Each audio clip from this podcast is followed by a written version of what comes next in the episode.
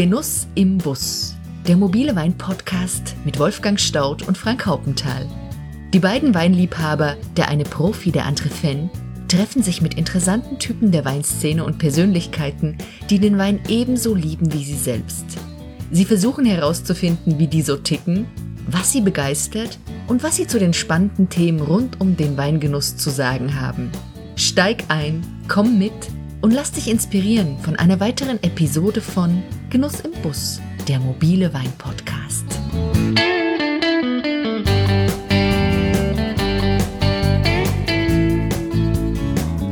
Herzlich willkommen zu einer weiteren Episode von Genuss im Bus, der mobile Wein-Podcast. Diesmal mit spannenden Winzerinterviews zum Weinjahr 2018 in Deutschland. Der Sommer 2018 ist uns sicher noch allen in bester Erinnerung. Ein Sommer, der im Mai begann und im Oktober langsam ausklang. Es war ein Sommer der Superlativen mit historischen Hitzerekorden und einer lang anhaltenden Trockenheit. Nur knapp hat der Sommer 2018 den Rekordsommer 2003 verfehlt. Mit einer mittleren Temperatur von über 19 Grad nämlich genau 19,3 Grad, ging er als zweitwärmster seit Beginn der Wetteraufzeichnungen zu Ende. Die Ertragsprognosen im Weinbau, ich erinnere mich, waren noch Anfang August überaus kritisch. Doch der Einfluss der Trockenheit wurde scheinbar überschätzt. Die Erntemenge war jedenfalls enorm, so hoch wie schon lange nicht mehr. Nach den Ernteeinbußen des Vorjahres hat das die Weinbauer natürlich überaus erfreut. Aber wie steht es mit der Qualität? Ist wärmer immer besser? Das will ich von denen wissen, die es wissen müssen, nämlich von denen, die die Trauben ernten und Wein daraus machen, von den Winzern selbst. War 2018 in Deutschland ein guter oder gar ein sehr guter Weinjahrgang? Vor ein paar Tagen habe ich auf der Weinbörse des Verbandes deutscher Prädikatsweingüter in der Mainzer Rheingoldhalle die Gelegenheit genutzt und ein paar ausgewählte Winzer aus den wichtigsten Anbaugebieten nach ihren Erfahrungen und ihren Einschätzungen gefragt. Hört nun im O-Ton, was sie zu sagen haben und verzeiht die nicht immer perfekte Audioqualität. Los geht's mit dem Statement von Hans-Jörg Repolz vom Weingut Ökonomierat Repolz aus Siebeldingen in der Pfalz. Ja, also der Jahrgang 2018 war eigentlich ein Spätstarter von der Vegetation her. Also Normalerweise ist es so, dass wir ja in den, in den letzten 20 Jahren durch die Klimaveränderung durchaus bis zu drei, vier Wochen früher oftmals starten. Ähm, das, aber in 2018 war es so, dass wir durch die äh, sehr, sehr gute Winterfeuchtigkeit und vor allem auch eine, eine relativ lange kühle äh, Periode, die noch einmal im März gekommen ist, hat es noch einmal extrem gebremst. Und deswegen hatten wir einen, einen völlig normalen, nach altem, nach alten äh, äh, Gesichtspunkten Austrieb erst Ende April.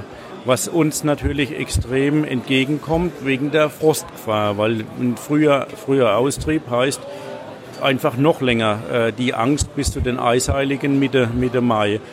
Aber dann ging es in einem Turbo-Tempo los. Es war der April und der Rest April und der Mai war, war sehr, sehr warm. Das war schon wie Frühsommer. Also ich habe gesagt, 2018 hatten wir kein Frühjahr und kein Herbst. Wir hatten einen langen Winter mit, und dann ging es sofort in den Frühsommer über. Und mit diesen Bedingungen und vor allem dem Wasser im, im Boden haben wir diese Periode zwischen Austrieb und Rebblüte, die nochmal zwei Monate dauert. In einem Monat äh, ist das abgelaufen. Das heißt aber auch, alle Arbeiten, das war eine Riesenherausforderung, alle Arbeiten, die man sonst verrichten muss, musstest du in der doppelten Zeit machen, weil die, das wächst ja ohne, ohne Rücksicht auf Verluste.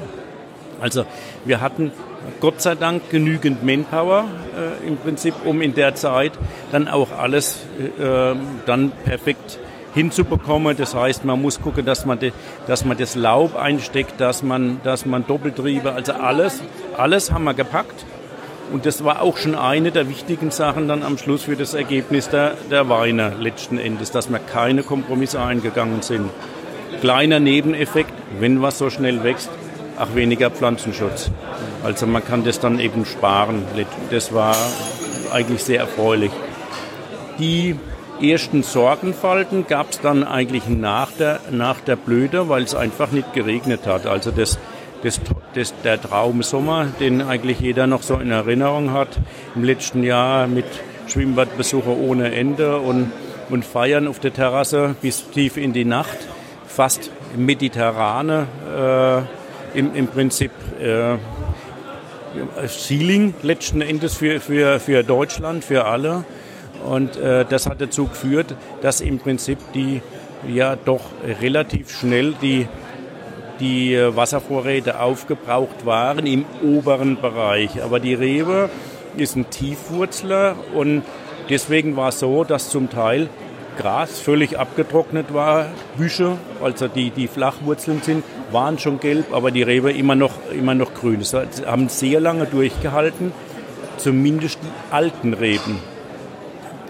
Wir haben dann relativ früh angefangen, die, die jungen Reben dann zu, zu gießen, einfach damit die nicht schlapp machen.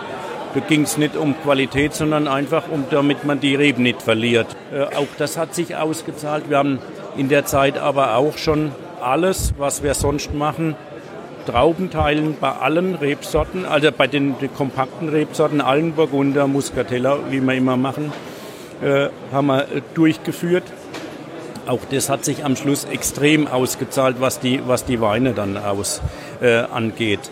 Äh, und ja, die, das war klar, dass es eine frühe Lese gibt. Äh, wir haben dann auch äh, Ende August angefangen, aber nur mit, dem, mit der Lese für die, für die Sektgrundweine. Das ging auch gut. Spätburgunder, Chardonnay waren, waren in, dem, in dem Fenster jetzt für, als äh, Sektgrundweine.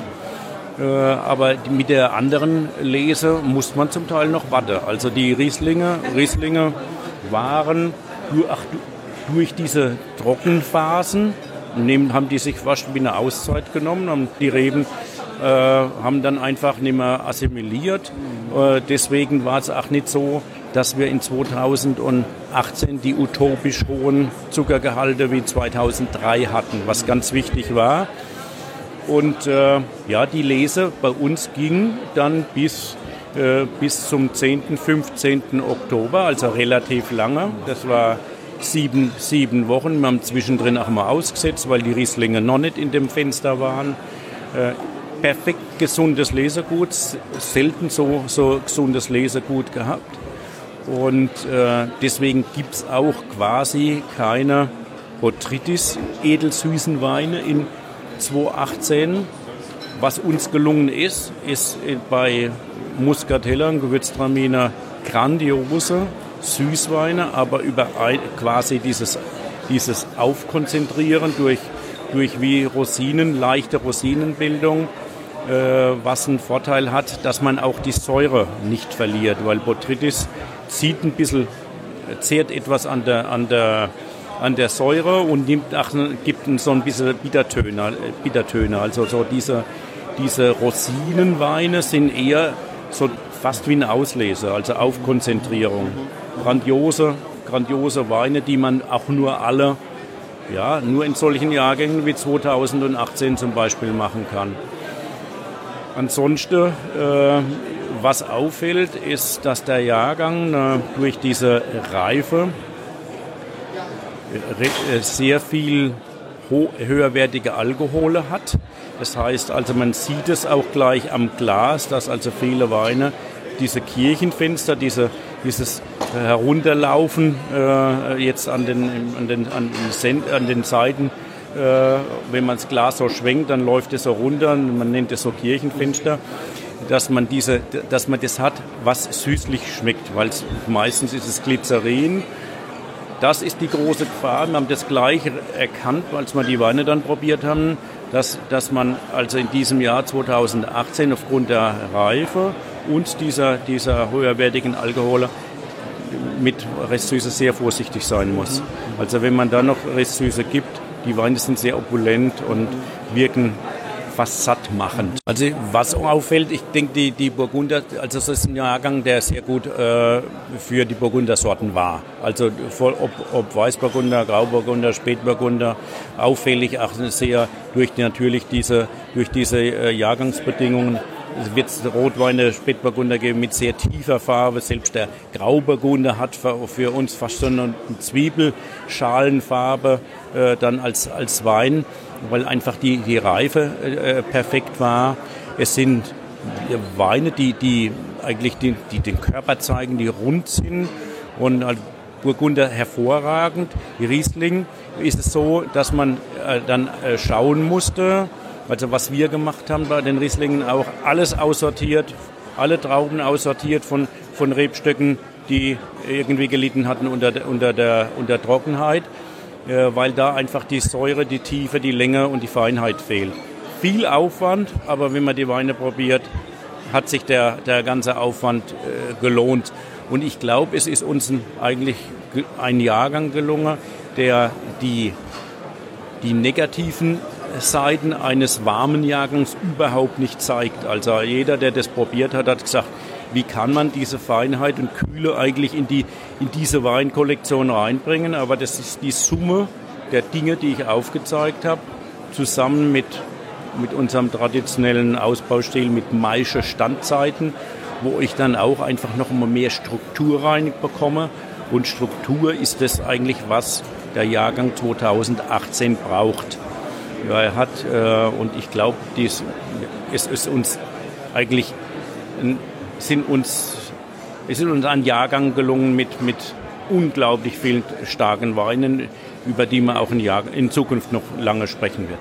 Manche Winzer, aber auch zum Teil die Lehrmeinung in Geisenheim ist ja, wenn wir, wenn wir eher ein wärmeren, wärmeres Jahr haben, wo die Säure eher sozusagen ein bisschen begrenzt ist, dass man dann auf Maischestandzzeiten tendenziell verzichtet. Aber du sagst gerade Maischestandzeit trotzdem. Also ich kenne diese, diese Diskussion, die kenne ich schon, schon lang. Das hatte man, diese Diskussion hatte man auch in 2003. Es ist aber so, das ist einfach, das liegt daran, dass wenn die, die Leute sehen, wenn man Maische Standzeit macht, dann habe ich oftmals schon einen Weinsteinausfall in, in, der, in der Phase der Sedimentation im Most. Aber letzten Endes ist es so, ich habe eine gewisse Kaliummenge und äh, so viel Kalium wie da ist, fällt, fällt auch Weinstein letzten Endes aus.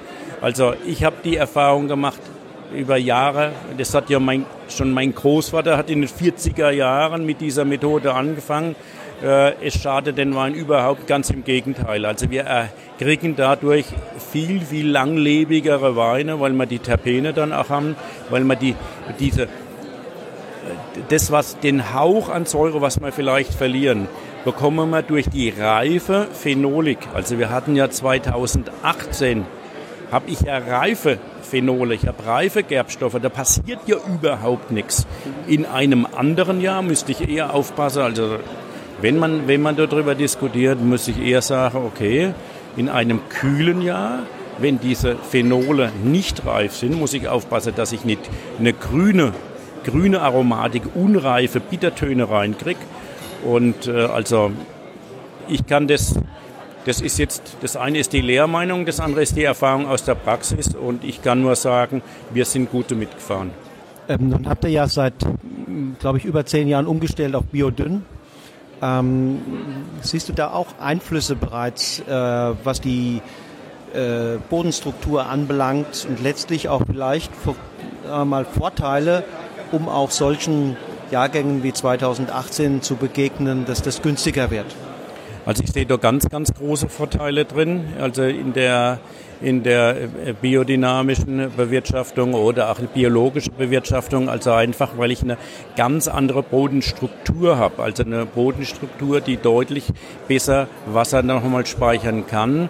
Und auch also die, die Reben, das ist die Erfahrung, also wenn man das auch gesehen hat im, im letzten Jahr, als diese Phase angefangen hat, äh, mit, mit mit, mit Trockenheit. Da haben selbst unsere Weinberge mit Begrünungen drin, haben wirklich ein ja, ich, besser durchgehalten und das, äh, das hat besser ausgesehen wie viele andere Weinberge, wo komplett offene Bodenhaltung äh, eben war. Also ich glaube, und was auch ist letzten Endes, das ist die, auch die Erfahrung über Jahre hinweg, dass du am Schluss auch Weine bekommst, die vielleicht ein halbes Volumenprozent weniger Alkohol haben und dann auch noch einmal, also mit der, aber mit der perfekten Reife, das geht nicht auf Kosten der Reife, Aber dadurch ist es so, dass ich einfach noch einmal die, die Weine, äh, die haben, die, die haben mehr Mineralität, die sind leichter, die sind, sind feiner, sind eleganter, wie, wie wenn ich noch ein halbes Volumenprozent mehr drauf habe, was ja in Süße und Kräfte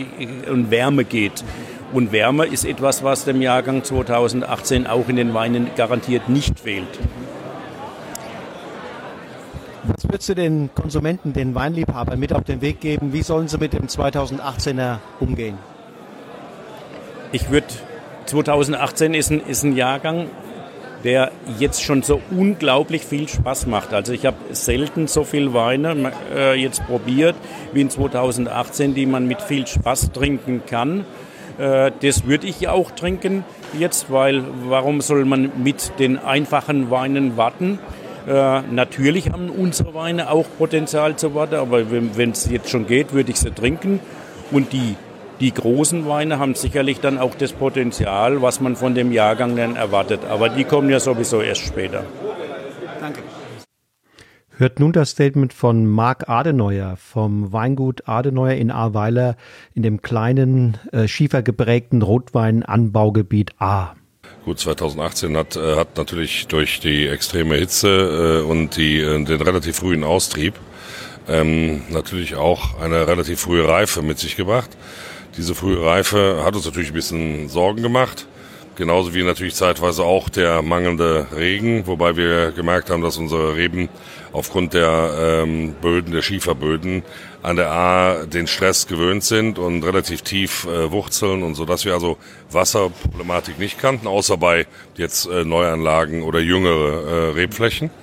Ähm, dann ist unsere Hauptsorge natürlich immer äh, in Richtung äh, physiologische Reife.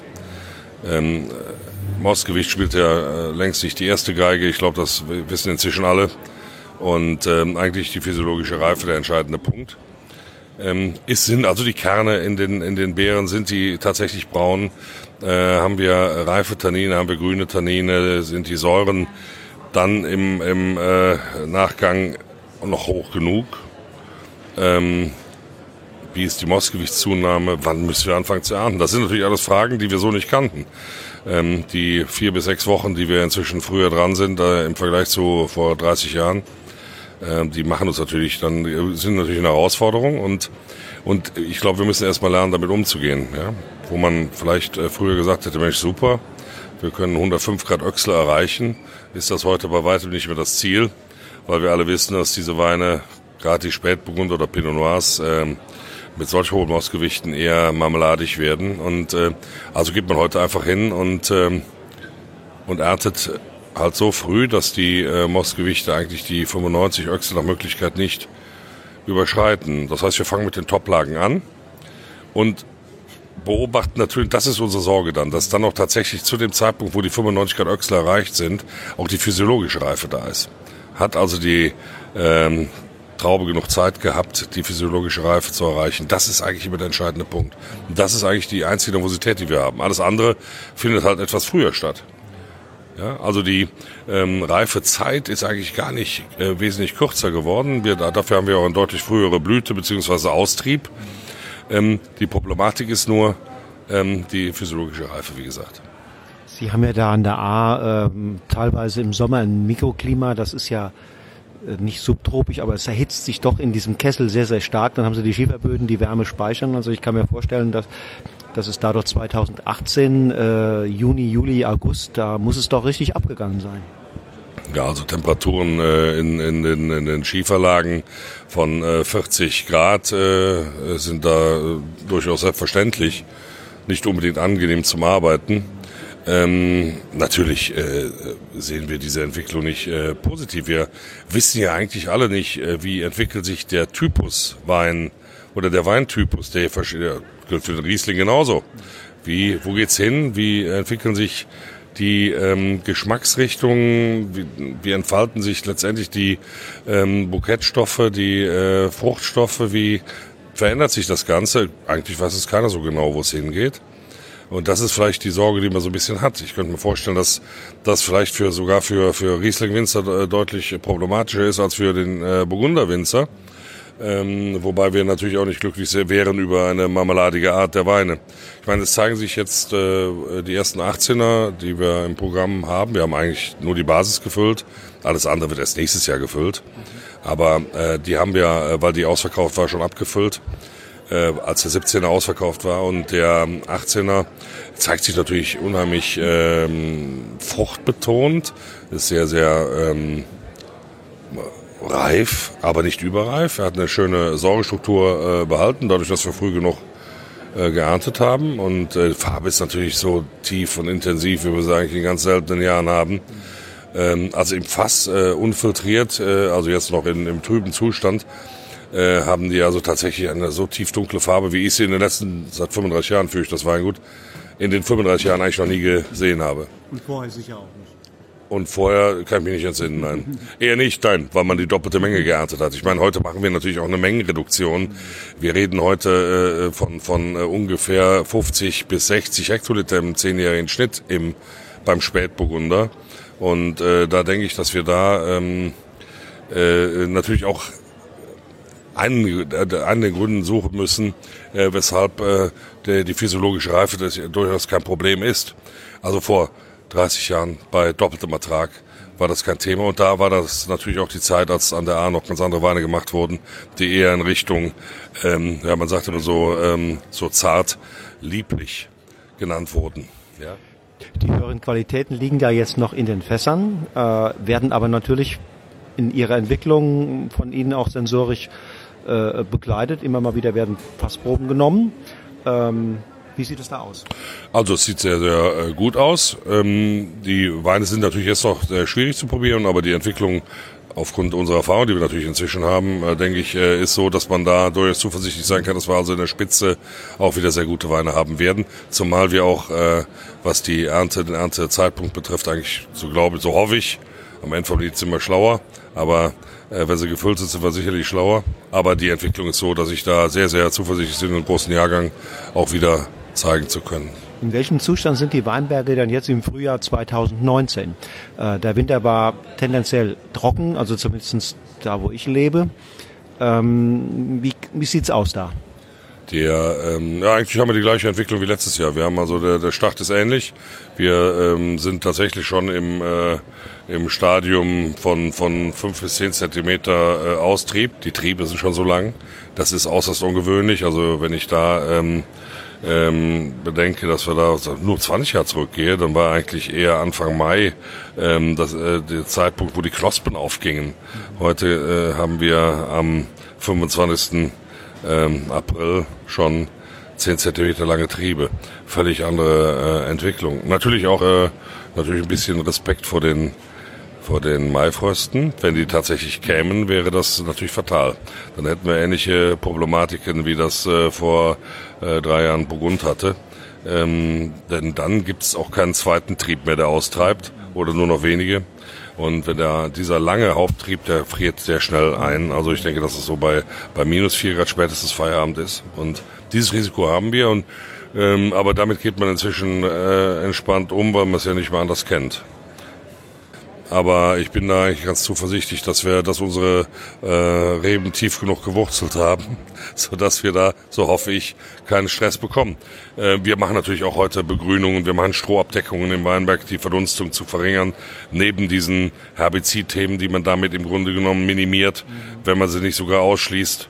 60 äh, Prozent unserer Rebflächen werden überhaupt nicht mehr mit Herbiziden bearbeitet, weil äh, wir ähm, mit, mit äh, technische Voraussetzungen geschaffen haben, sowohl Begrünung als auch Unterstock äh, Bürsten und Maschinen und Geräte, die das letztendlich bearbeiten. Und der Klimawandel ist eher günstig für die Spätburgunder Produzenten wie Sie?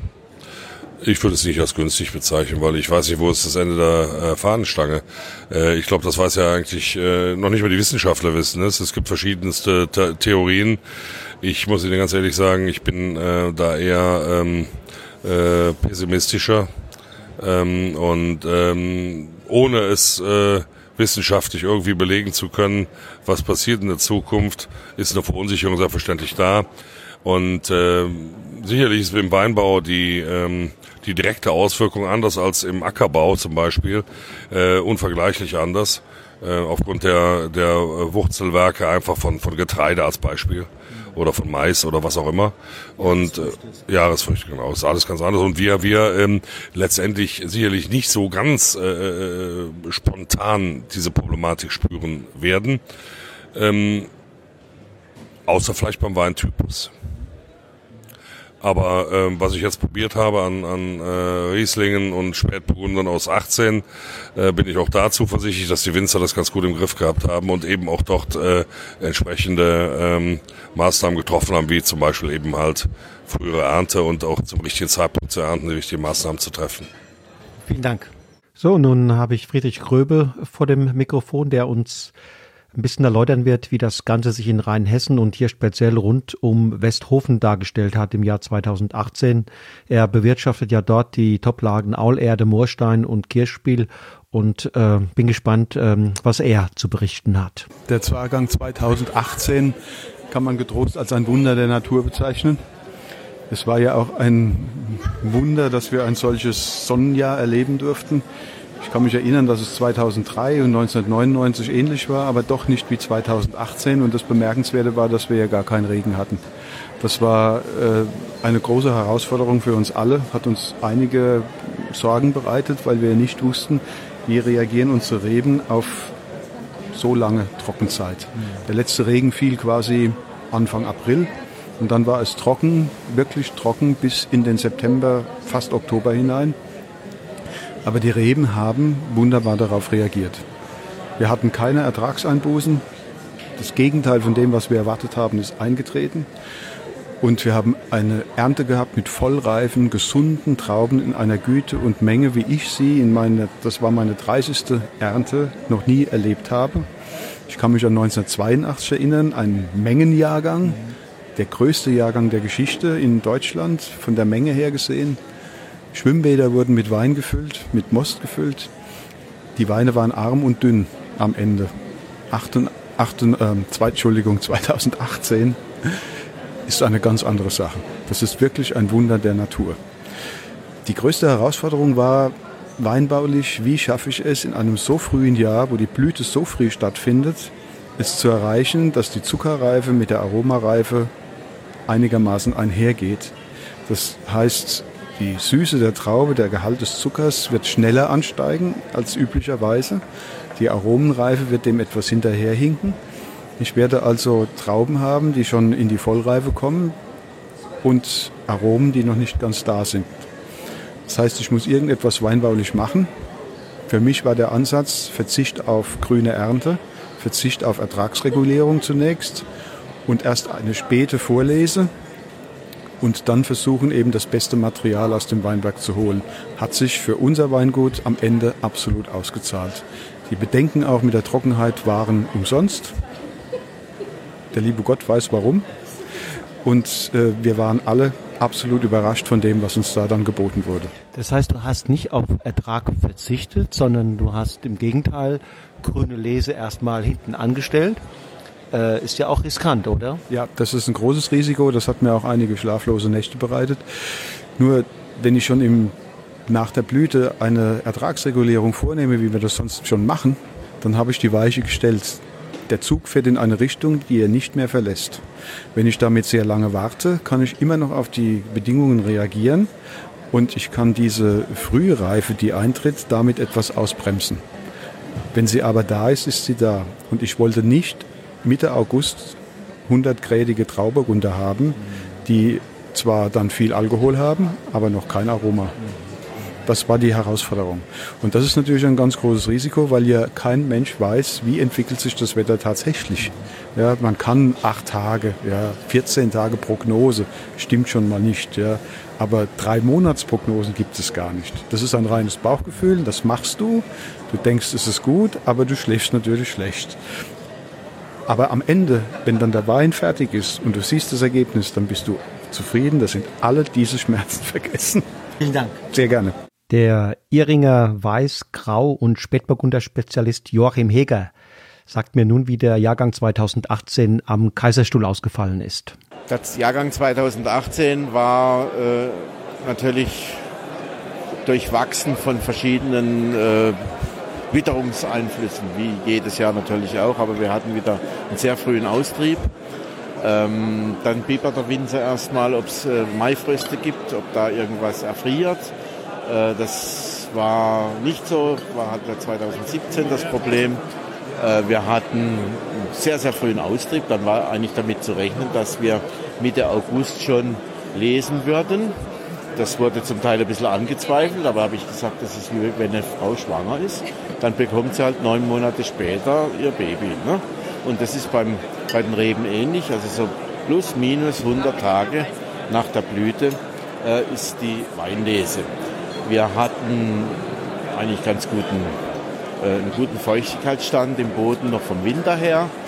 Ähm, dadurch hatten wir ein sehr, sehr homogenes, gutes Wachstum und hatten dann auch immer wieder Niederschläge so bis etwa Mitte Juli, um den 15. Juli. Da hatten wir dann nochmal einen ganz starken Schauer und hatten auch nochmal Hagelkörner dabei. Da haben wir uns dann natürlich waren wir etwas traurig, weil da haben wir angeschlagene Beeren gehabt. Und äh, danach gab es aber so gut wie keinen Niederschlag mehr. Also das war wunderbar. Ich bin extra noch rausgefahren, um zu fotografieren, wie schön saftig grün die Laubwände waren. Und äh, das wurde dann mit zunehmender Trockenheit, wurde es dann dichter. Dann hat man helleres, äh, helleres äh, Laubniveau gehabt oder hell, hellere Laubfarbe. Äh, wir haben dann auch gesehen, wie die Laubwand immer tiefer ging. Man musste äh, auch ein bisschen gerade mit dem Entblättern aufpassen, dass man nicht wertvolle Assimilationsfläche zerstört hat. Und äh, das, diese Trockenheit hat sich dann eben fortgesetzt bis in den Herbst und man war eigentlich ganz unsicher, was das bringen würde, weil in der Form hat man es eigentlich bisher nicht gekannt. Es war 2003 ähnlich, aber da war doch, waren die Niederschläge etwas äh, durchgängiger. Es war eigentlich immer dann doch nochmal, wenn es ganz schlimm wurde, kam dann eben nochmal ein Regen. 2018 blieb es trocken bis ganz zu Ende und äh, man hat eigentlich nicht damit gerechnet, dass es so einen guten Ertrag auch geben würde. Also es war ja nicht nur qualitativ sehr gut, sondern wir haben auch einen erfreulichen Ertrag gehabt. Also in den ganz trockenen Standorten haben wir ähm, dann äh, natürlich sehr früh abgelesen. Da war, das war auch nicht zu verwerten teilweise. Aber ansonsten war das vom Ertrag, äh, würde ich sagen, das, die beste Ernte seit langem. Ja. Und qualitativ sind wir auch zufrieden, wobei äh, wenn ich ehrlich sein darf, haben wir noch viele Weine, die gern immer noch und andere, die sind noch im Säureabbau, sodass man noch nicht abschließend sagen kann, äh, wie der Jahrgang jetzt wirklich einzuschätzen ist. Natürlich, die Rotweine, die sind tiefdunkel, die haben tolle Farben, die haben eine gute Struktur und die Weißen sind sehr sortentypisch, sind ein bisschen kräftiger als in den Vorgängerjahren, aber die pH-Werte waren dann eigentlich durch die, frühen, durch die frühe Lese auch besser, als es die Säuren äh, vermuten ließen. Also wir haben vielleicht niedrige Säuren, aber doch dennoch ganz gute pH-Werte. Und äh, ich war jetzt in meiner allergrößten Verzweiflung, war ich eingeladen zu einer Probe in die Pfalz äh, bei einem Weingut und da hat man Weine probiert bis 1811 zurück. Und da waren zum einen die Weine sehr interessant, aber zum anderen fast noch interessanter die Geschichten um diese Weine. Und da hat man doch gelernt, dass viele der Weine, die jetzt am besten noch zu trinken waren, waren aus sehr heißen Jahrgängen.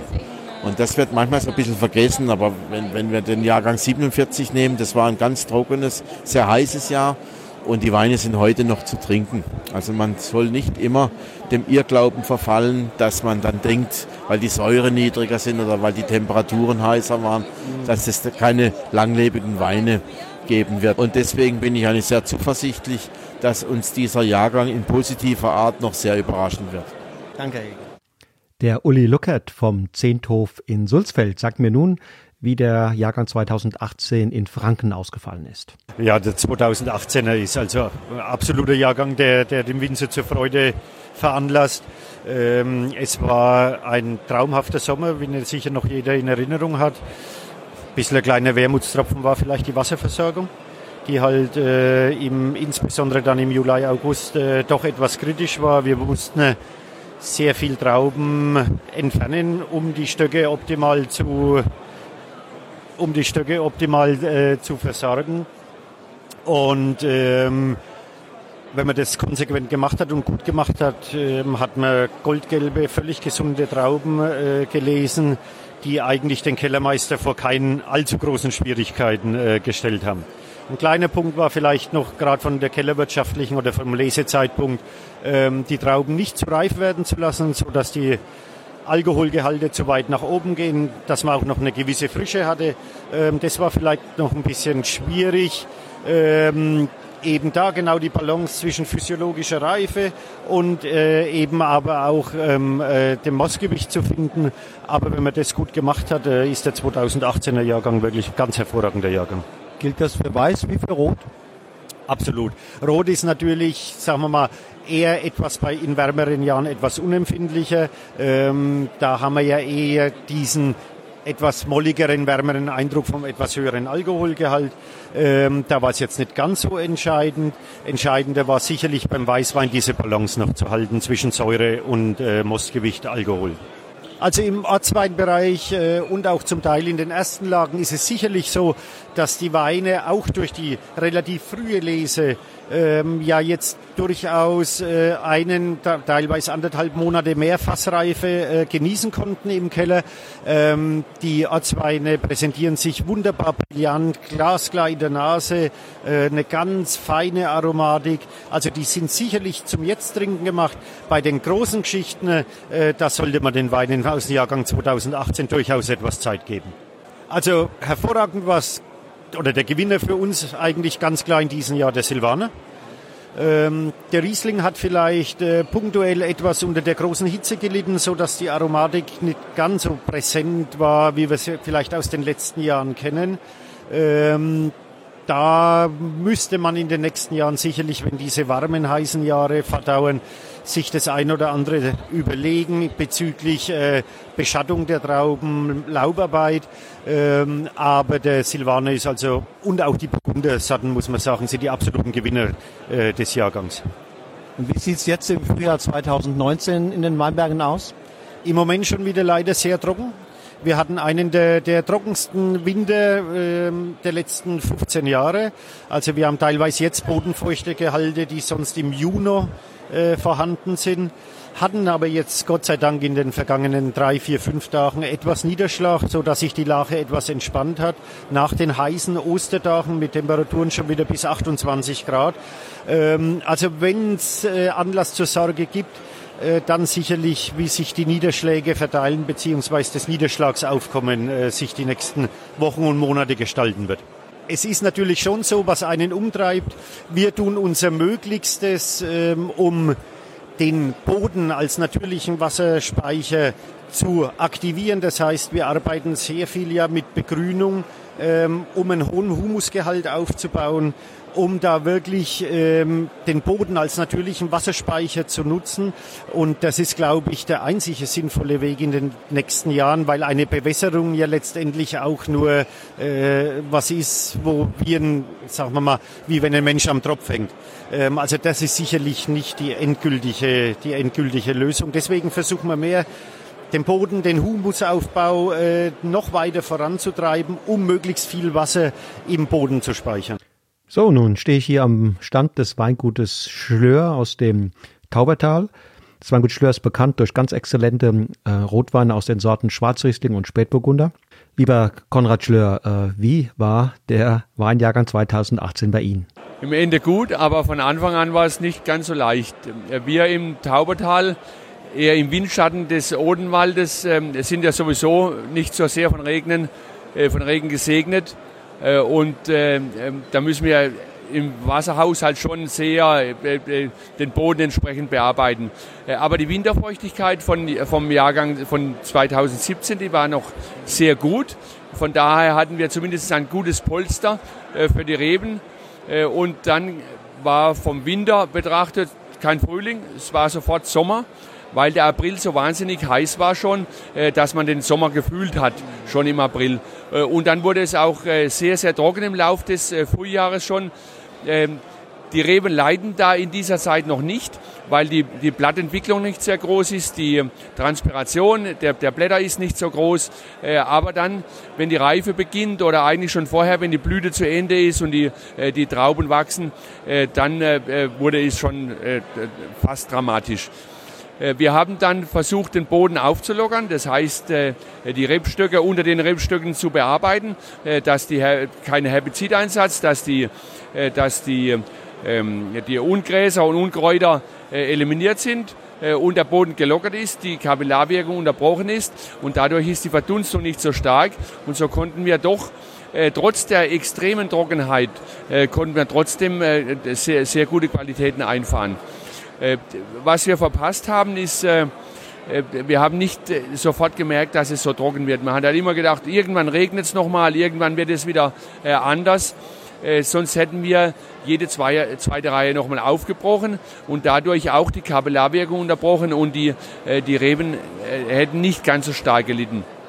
Wir hatten aber unter anderem auch sehr früh mit dem Ausdünnen begonnen. Das heißt, wir haben Trauben rausgeschnitten, was wir sowieso machen. Äh, da haben wir in 2018 äh, ungefähr zwei bis drei Wochen früher begonnen, um die Stöcke stärker zu entlasten. Das war natürlich der niedrige Ertrag. Äh, dann die Bodenbearbeitung unter den Stöcken hat dazu geführt, dass zum Schluss doch alles gepasst hat. Musste man sehr früh ernten? Wir hatten schon circa drei Wochen früher begonnen mit der Ernte wie normal. Und es war schon eher außergewöhnlich. Wir hatten aber äh, gewusst durch die Erfahrung von 2003, wo es ja ähnlich trocken war und ähnlich heiß war, äh, dass wir äh, nicht zu lange zuwarten dürfen. Erstens, weil die Säure sonst zu tief wird, die Weine dadurch etwas unharmonischer werden und vor allen Dingen durch die hohen Öchsel der Alkohol sehr hoch wird. Und deshalb haben wir paar Wochen früher begonnen mit der Ernte, haben aber immer die Weine untersucht, oder vielmehr die Beeren untersucht, äh, wie die äh, momentane Entwicklung der Trauben ist. Und so konnten wir das eigentlich, wenn man so betrachtet, auf den Punkt bringen. Und wenn ich die Weine heute betrachte, die 2018er, äh, sie wirken nicht plump, sie wirken nicht alkoholstark, sie wirken sogar elegant mit etwas mehr Alkohol äh, und das, das passt für den Jahrgang. Äh, aber sie sind trotzdem sehr fein strukturiert und haben ein äh, tolles Aroma. Auch ein Entwicklungspotenzial? Glaube ich schon. Weil auch die Säure ist nicht so niedrig, dass die Weine irgendwann so zerfallen. Die Säure passt und vor allen Dingen die Rotweine, die haben ein Potenzial bestimmt von 10, 15 Jahre oder mehr in der Top-Klasse. So, nun sagt mir der Christian Ebert von Schloss Saarstein, wie der Jahrgang 2018 an der Saar ausgefallen ist. Also an der Saar war der Jahrgang 2018 äh, phänomenal. Äh, wir sind ja eigentlich Randweinbaugebiet, das heißt in schlechten Jahren äh, tun wir uns eher schwer. Wobei die schlechten Jahre gibt es ja nicht mehr in dem Maße wie früher. Und in äh, guten Jahren wie 2018 oder auch 11 oder 3, da äh, schießt die Saar den Vogel ab. Klar, dieser feuchte Winter, der hat uns natürlich äh, die Grundversorgung gebracht, die dann noch lange anhielt. Da, wo die Boden, Böden mit äh, Humus gut versorgt waren, hat die äh, Winterfeuchtigkeit lange gehalten. Dann wurde es natürlich äh, Juli, August recht trocken, aber an der Saar hat man ganz großen Vorteil. Wir haben am 4. September, also lange, guten Monat bevor die eigentliche Ernte begann, haben wir einen Regen gehabt. Und der hat äh, als Landregen kam der runter und er ist richtig vom Boden nochmal aufgenommen worden. Und tatsächlich konnte man eine Woche, zwei Wochen später sehen, dass die Spitzen wieder anfingen zu wachsen, dass die Blätter wieder grüner wurden. Und äh, dann haben wir einen Monat nach diesem Regen erst mit der Ernte angefangen und kam also voll noch den Trauben zugute. Und das ist eine super Situation geworden. Der Ertrag war auch gut? Der Ertrag war über der Norm. Also die Saar hat ja generell niedrigere Erträge wie, wie Mosel oder Pfalz. Äh, an der Saar sind 50, äh, 55 Hektoliter ein guter Durchschnittsertrag. In dem Jahr sind wir teilweise auf 80 Hektoliter gekommen in jüngeren Weinbergen. Und selbst die älteren Weinberge, die haben uns erstaunt, die haben ganz tolle Mengen das Alter gebracht. Und Jungweine haben sich von Anfang an sehr gut präsentiert. Es hat einen Riesenspaß gemacht, im Keller zu probieren während des Ausbaus. Äh, meine Frau hat immer gesagt, was machst du so lange da unten? Und äh, macht jetzt schon Riesenspaß, die Weine zu probieren, kommen auch sehr gut hier an. Also wir haben immer noch Säure genug gehabt, äh, was viele auch zum Mangel war, aber wie gesagt, da ist Randweinbaugebiet und äh, in einem reifen Jahr äh, kommt uns das natürlich zugute und man kann es probieren, macht einen Riesenspaß.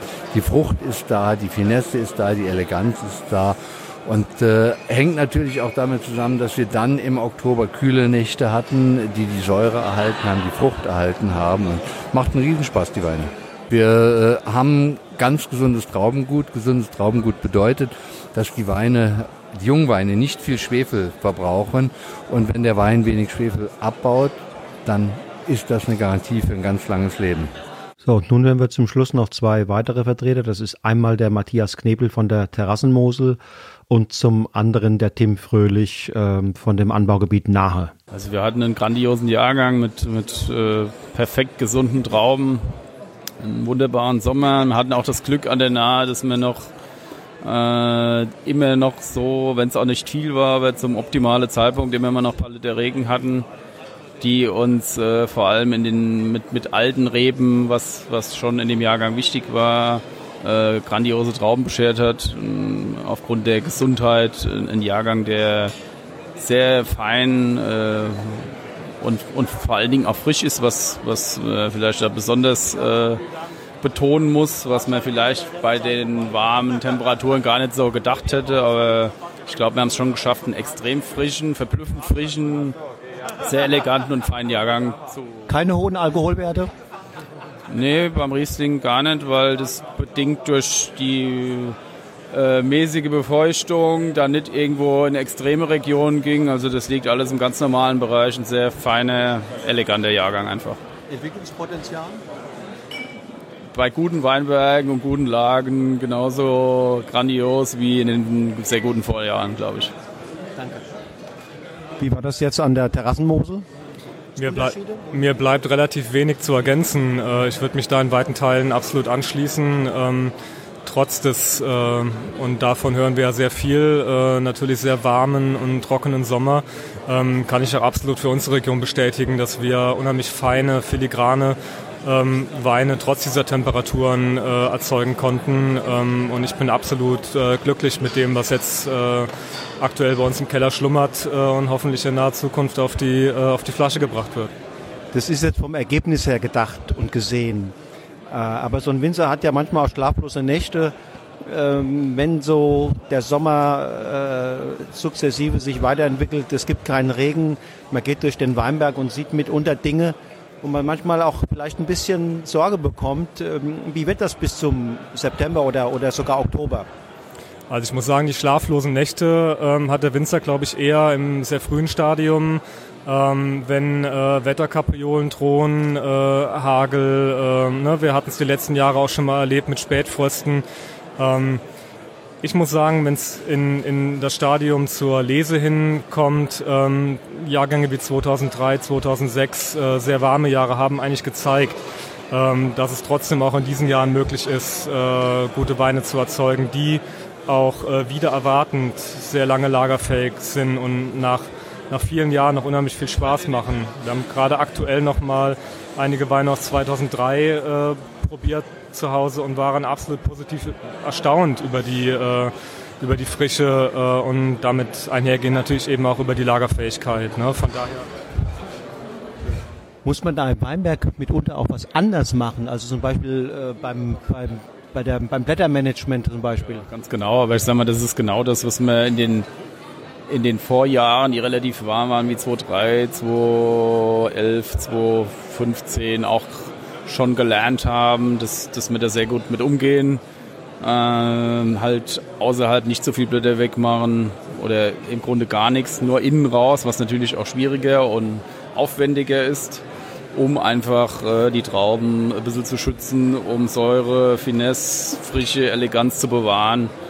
Und ähm, das ist ein Jahrgang, der zeigt, viel wärmer kann es ja eigentlich nicht mehr werden, dass wenn man alles richtig macht, dass man diese Feinheit, Frische und Eleganz einfach bewahren kann. Und äh, ja, für mich ein Jahrgang mit, mit extrem großem Potenzial und sicher einer der besten, die wir hier gemacht haben.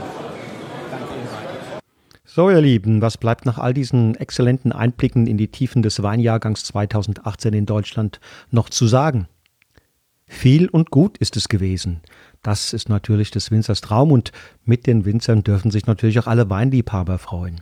Dennoch sollte man bei allen Vorschusslorbeeren auch die 2018er nicht wahllos kaufen. Was in der Spitze perfekt geraten sein mag, kann in der Breite nämlich durchaus mit sehr viel Mittelmaß einhergehen.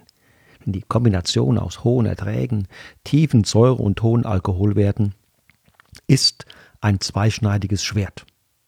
Von größter Wichtigkeit, das haben wir gehört, war der Lesezeitpunkt. Wer zu lange gewartet hat, hat weiche und breite Weine im Keller. Wer zu früh gelesen hat, musste eine kritische Phenolreife in Kauf nehmen und hat trotzdem viel Alkohol. Immerhin ist eines klar, seit 2003 haben die Winzer enorm dazugelernt, um auch in einem warmen Jahr den Lesezeitpunkt exakt zu treffen. Und exakt, das hieß 2018 vor allem in den südlicheren Anbaugebieten Lesebeginn Ende August. Danach ging alles enorm schnell. Anfang, spätestens Mitte Oktober war selbst in den nördlichen Regionen die Lese vorbei. Ob der Jahrgang Gewinner und Verlierer hervorgebracht hat, wird man zunächst noch abwarten müssen.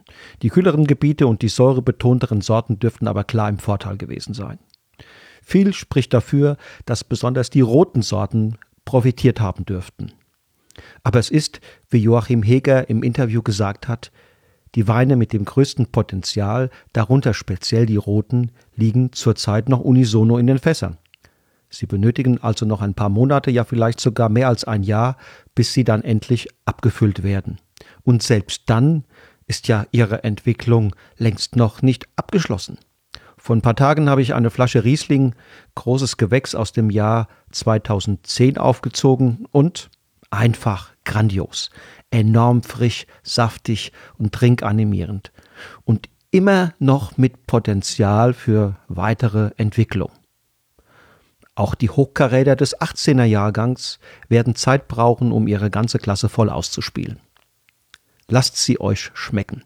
In der nächsten Episode sprechen wir mit Manfred Loch, der in Schoden an der Saar zu Hause ist. Trotz sensationeller Qualitäten gilt das Weingut Herrenberg noch immer als Geheimtipp.